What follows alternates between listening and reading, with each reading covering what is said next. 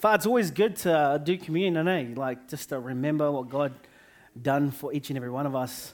Sometimes we take it for granted, communion as a religious act, but it's actually something more than that. It's it's remembering what Jesus Christ did for us. And I was just thinking in this moment that God didn't create us to be winners. Let me say that again. God didn't create us to be winners. He created us to be victorious. Let me say that again, just in case you missed that or misheard me. No, you didn't. He didn't create us to be winners because we're always, there, there'll be time of losing. We don't win everything, but we're victorious. We've won, already won the battle. The end's already done. We don't have to worry about tomorrow because tomorrow is already accomplished. Jesus Christ already died for it, you know? And so I want to remind each and every one of us this morning that you're victorious that even though you may be losing the battle right now, but I'm telling you, you're victorious at the end of it. You're going to be a, become a better person after the battle that you're facing right now. That you may be going through depression, anxiety, you may be going through some sickness at the moment, but let me tell you this at the end of that tunnel, you're going to be victorious like never before. That God's going to increase something within you that you've never experienced before, that you'll become uh, the better version of yourself at the end of it. Amen. Um, yeah. You're called to be victorious. You're made to be victorious. Got nothing to do with my message this morning, but yeah. we continue with our Undone series. Um, uh, what did I preach about the first week? Uh, was Let It Go.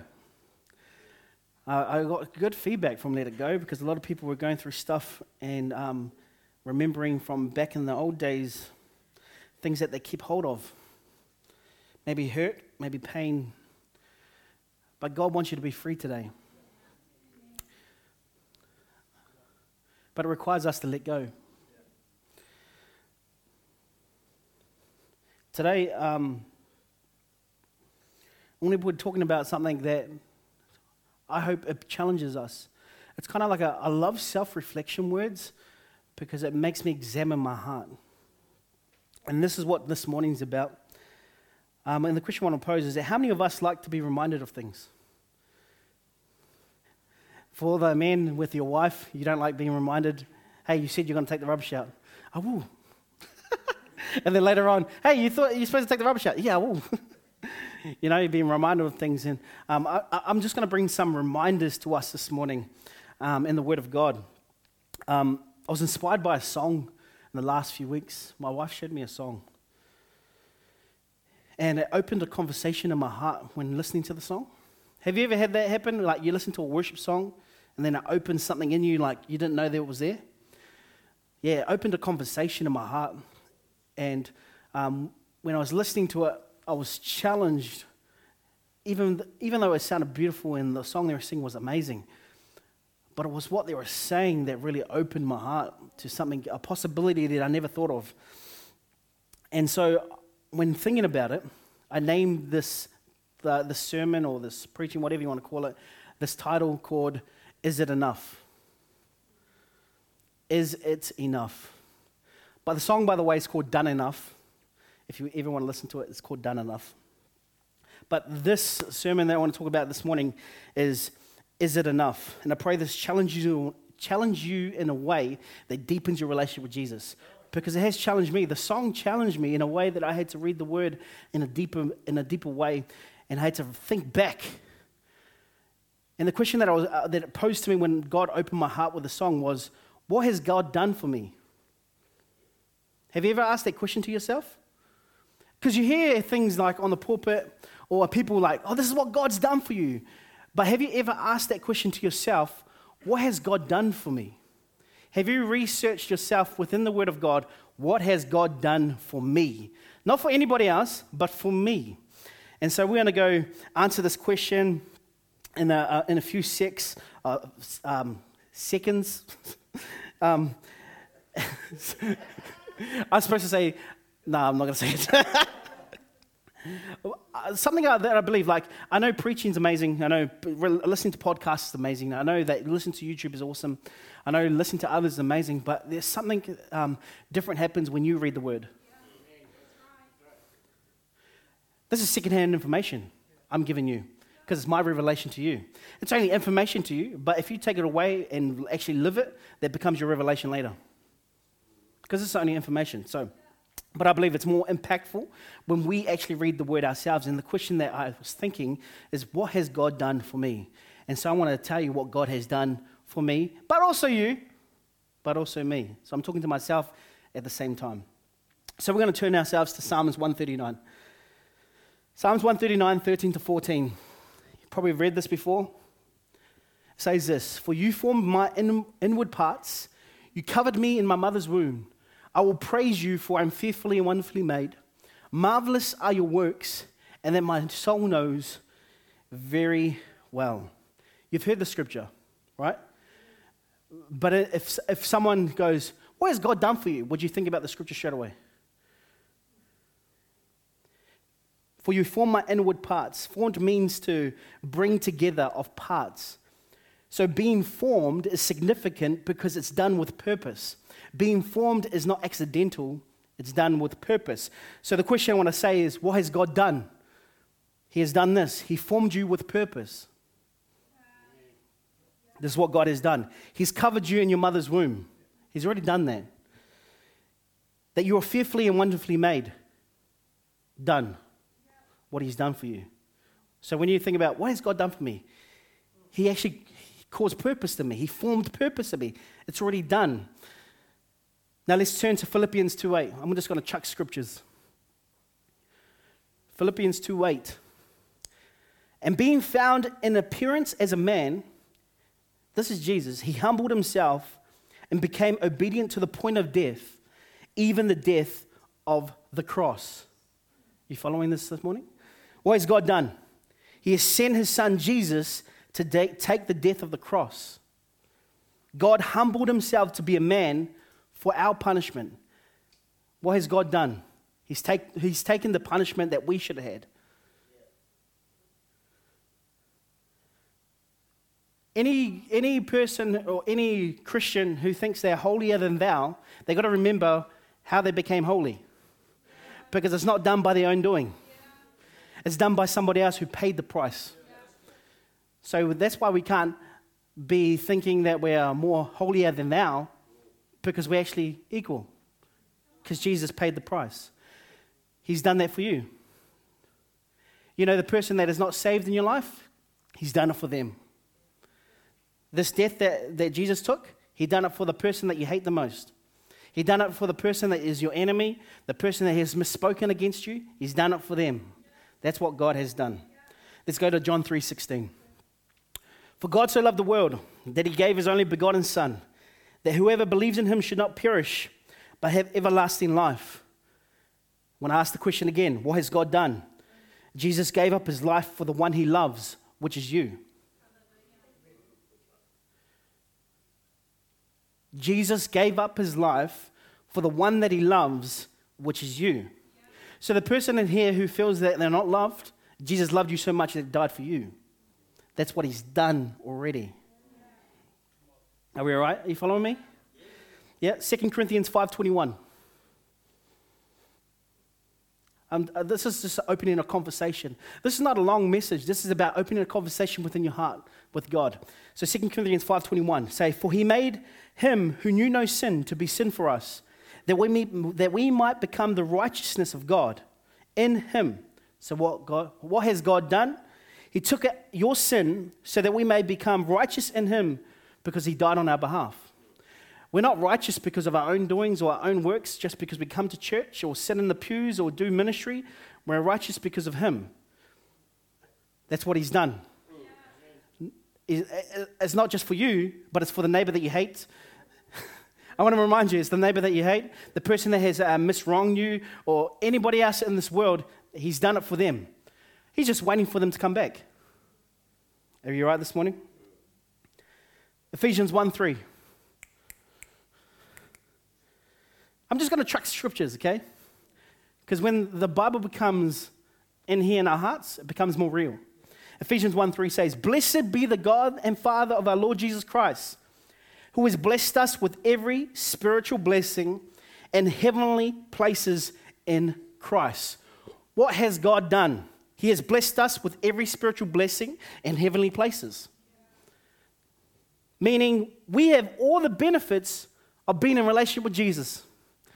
If someone says you have no benefits being in relationship with Jesus, there's many benefits being in Jesus. Freedom is a benefit of being in relationship with Jesus. We're not free because of our own doing, we're free because of Jesus Christ. And every spiritual blessing is yours in Christ. That's what something He has done for you. Ephesians 1 4. We're going to break down Ephesians 1. 1 4 says this Just as He chose us in Him before the foundations of the world, that we should be holy and without blame before Him in love. The question I want to ask again what has He done? He has chosen you before the world began.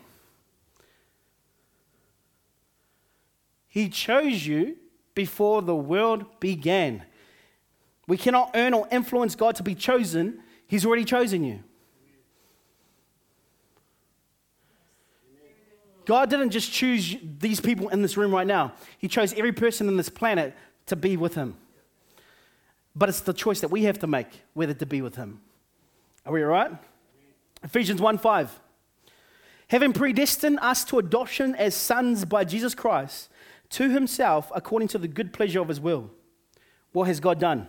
He has predestined us to be adopt, as uh, predestined us to adoption as sons and daughters. Predestined means marked out beforehand. It wasn't an idea later when God created you and he had like, oh man, yeah, it'd be a good idea if they become sons and daughters. No, he marked you out before the world began. If you feel like you're worthless, this will go back to that, that, that will negate what you believe about yourself. If you feel like you're nobody, this will negate that because God chose you before the world was formed. He predestined you already to be a son and daughter. He's already done it. You don't have to earn it, you don't have to do anything other than believe in Jesus Christ. Not a sinner's prayer that churches do, like, oh, you have to do the sinner's prayer to believe in Christ. No, sinner's prayer is nothing. It's here. He wants you to be part of the family, and everything Father God has, you have because you have Christ. He's already done it. Past tense. Ephesians 1 7. Just keep tracking scriptures. In him we have redemption through his blood and forgiveness of sin according to the riches of his grace. What has God done for you? He has redeemed you. You can't earn redemption. You won't be able to pay your redemption, but he paid it for you. So, back in the old day, a slave's redemption fee he had to pay in order to be set free. We are set free from the bonds of sin, brought into a state of forgiveness and righteousness before God because of Jesus. Jesus is the reason that we are no longer bound to sin. He has redeemed each and every one of us. You know the person that you hate the most? He's redeemed them. Redemption is not just for people in church, it's for the whole world. But it's up to them if they want to accept that redemption. Something that He's already done. I see it as this God um, put out a blank check for your life, He signed it with His blood, and everything you've done, past, present, and future, it's paid for. There's a blank check over your life that God's paid for. See, every time you mess up and you go back to Him and go, God, forgive me. He signs that blank check and go, cool, forgiven, paid for. There's this blank check that he always pays for. Are we all right this morning? Like, this is just a snippet. Like, literally, I've only given you five verses out of the whole Bible. You know, five verses out of the whole Bible, and this is just a snippet of what God has done for you. He's redeemed you, He's set you apart, He's adopted you in the family, He's done all these things. And the question I want to ask is the title of my message Is it enough? Is it enough? Is it enough? Or are you still asking God to show you a sign? Is it enough? We, we sing songs, oh God, you're more than enough for me. But when it comes to the real world, you go, God, give me a sign, show me something. But you say, Jesus, you're more than enough.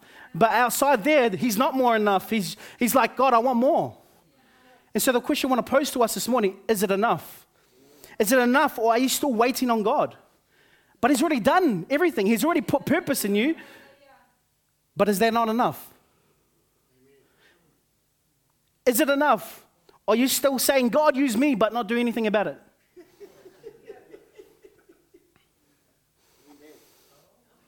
This is the conversation that opened in my heart when I was listening to the song.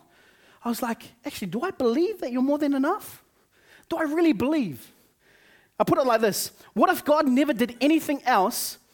Would the word of God be enough for you to continue in your walk with Him? Let me ask that question again. What if God did nothing else? That the Bible was it. He never answered your prayer again. Would that be enough? The Word of God, would the Word of God be enough for you, you to continue your life with Jesus Christ? Or do you need Him to prove more to you?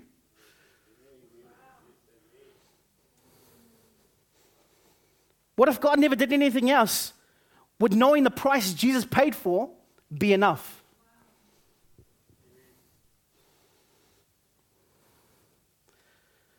I'm opening a conversation in your heart that you've never had a conversation about.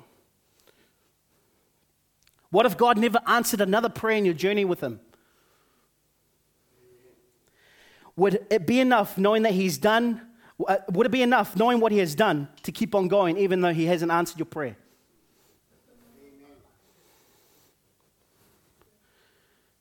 I put it like this why, is Christian, why do Christians need more proof God is God?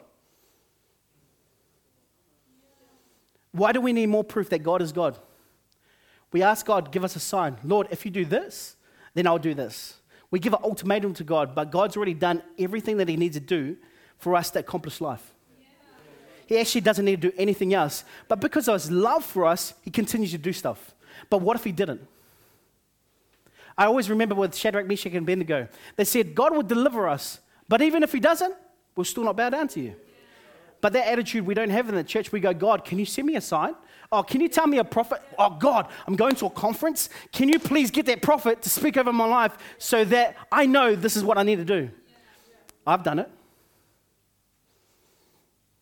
And the prophet never spoke over me. Does that mean God's not real?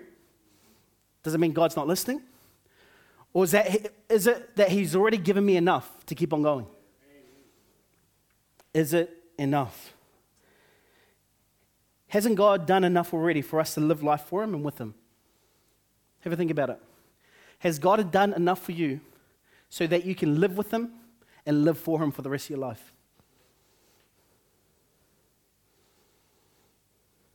Or do you need more proof?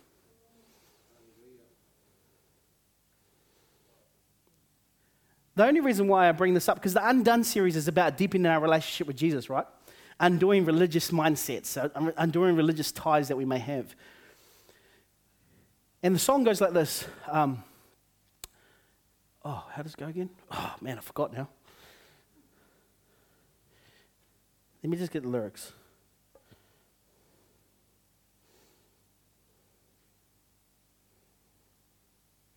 My internet's not working. but it basically says, even when you even if you don't do anything else, you've already done enough for me. That's what the song says. Even if you don't do anything else, you've already done enough for me. And I opened a conversation in my heart is that do I believe that to be true? If God never turned up, like we know his presence here, but what if he I prayed over someone and he never turned up? Do I still believe what I believe in the Word of God? Is the Word of God the truth of, of all truths? That I can stand upon for the rest of my life, and that's enough for me to keep going? Or do I need more proof? Do I need to keep asking God, God, send an angel, or send a dream, or send something? Or is what God has done already enough for me to keep going?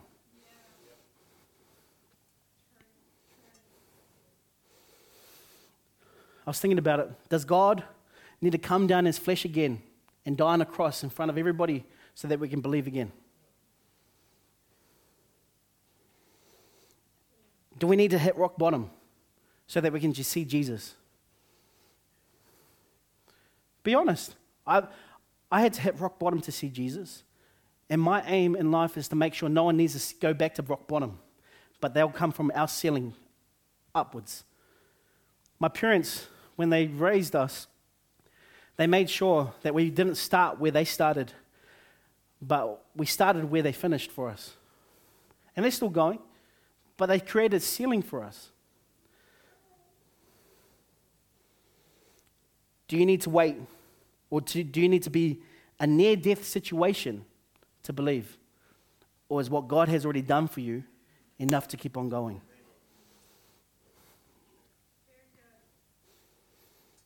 Church, the question is is it enough? And I think we need to ask that in ourselves. Like, whoa, that's a good question. Is that, are you actually enough?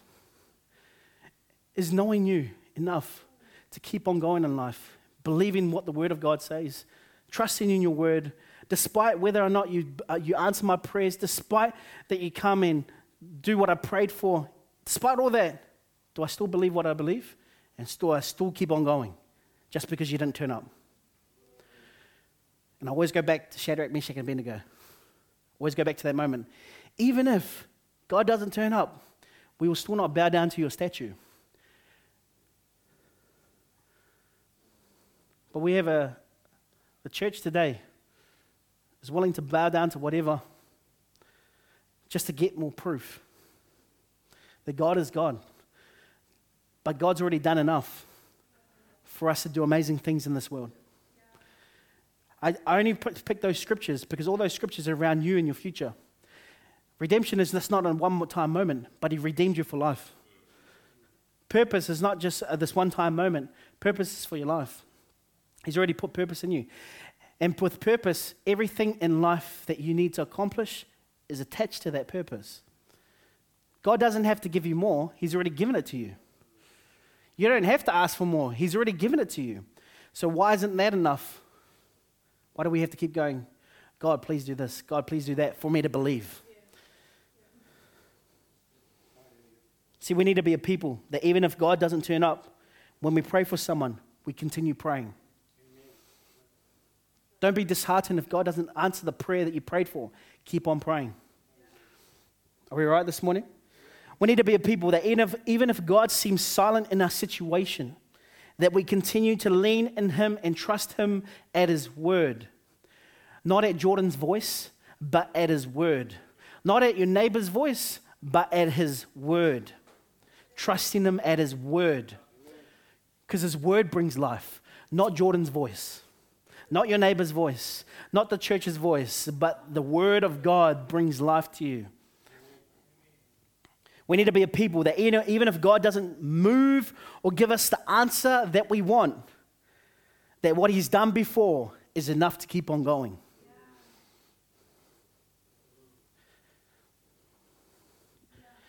We're always seeking the new move of God, but God's already done enough for us to keep on going.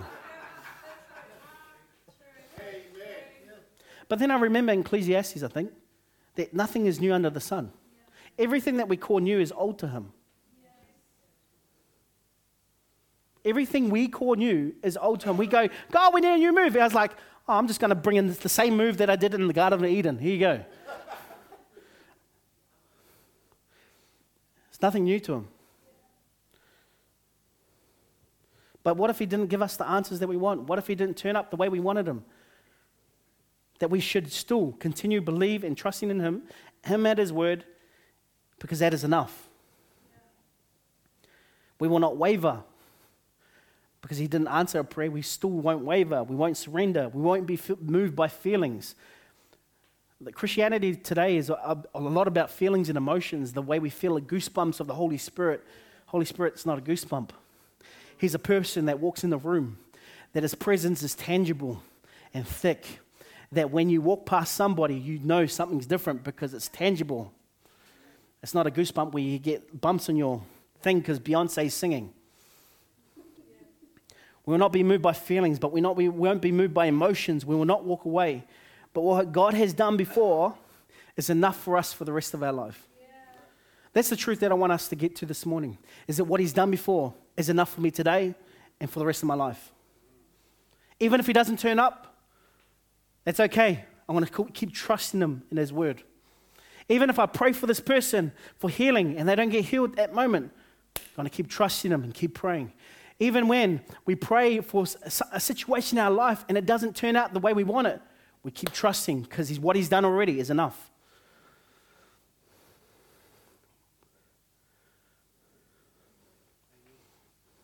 We've got to stop asking God to prove Himself. He's already done it. When I think about uh, me getting saved, you know, has, like think about that moment when you got saved, when you asked Jesus to come into your life. Think about it. And you, there's like a sense of freedom that comes on you when you ask God to come in your life. Like there's a weight that's lifted up. Were you thinking about the future in that moment? No. Why? Because God was enough. When you got saved, you didn't think about, oh, my purpose or blah, blah, all this other stuff. In that moment, you're like, God's enough for me. But when we go through our Christian walk, Christianity becomes harder and harder because we start using this the dumb way. We start using theology over spirit. And so I was like, God, when I think about, take me back, take me back, dear Lord, to the place where I first received you. I thought about it that way. Take me back where I first received you, where nothing else mattered but you. When I walked out of the church, it was just about him. It doesn't matter what if he turned up or not, he's already set me free. But for some reason, Christianity became more complicated because we started thinking of this in theology over what, like, God's already freed me. So why do I have to worry anymore? Like, God's already freed me. Why do I have to worry about all that stuff? Even if he doesn't turn up again, He's already freed me. And if you think about when you got saved, He freed you, you didn't think about anything else. That's how God wants us to live. Whether He's more than enough, whether He turns up or not, He's more than enough. Whether He answers your prayer, He's more than enough. And I'm not saying that He's not going to answer prayer because He's a God and He loves us so much that He will answer your prayer. He's God, He will make sure He'll move in your life fresh again. I'm not saying that He won't do that, but what if He doesn't? Is it enough that Jesus died for you? Is it enough that He freed you from sin and that the very thing that was um, chaining you down doesn't chain you anymore? Is it enough to keep going for Christ for the rest of your days? Is it enough? Yes, I want God to move fresh in my life. Yes, I want God to answer the prayers that I pray.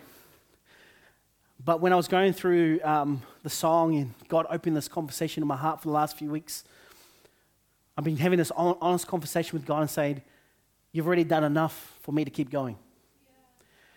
Whether we fill the auditorium downstairs or not, you've already done enough. Yeah. Whether or not that we can change your Wainuiomata, you've still done enough we'll just keep doing what we need to do. We'll keep pushing into our purpose. We keep loving on people. We keep encouraging our community and our families. We'll keep on doing that. But even if you don't turn up, God, it's all good because you're more than enough. And the question when I pose to you in your heart is what God done in your life? If you think about right now, what has God done in my life? Is that enough for me to keep going? Or do I need to keep asking God for proof that He's still God?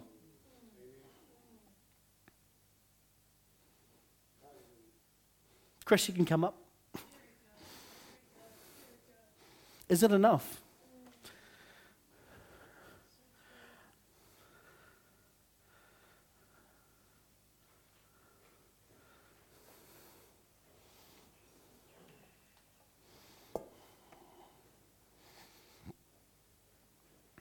Why don't you just close your eyes for a moment?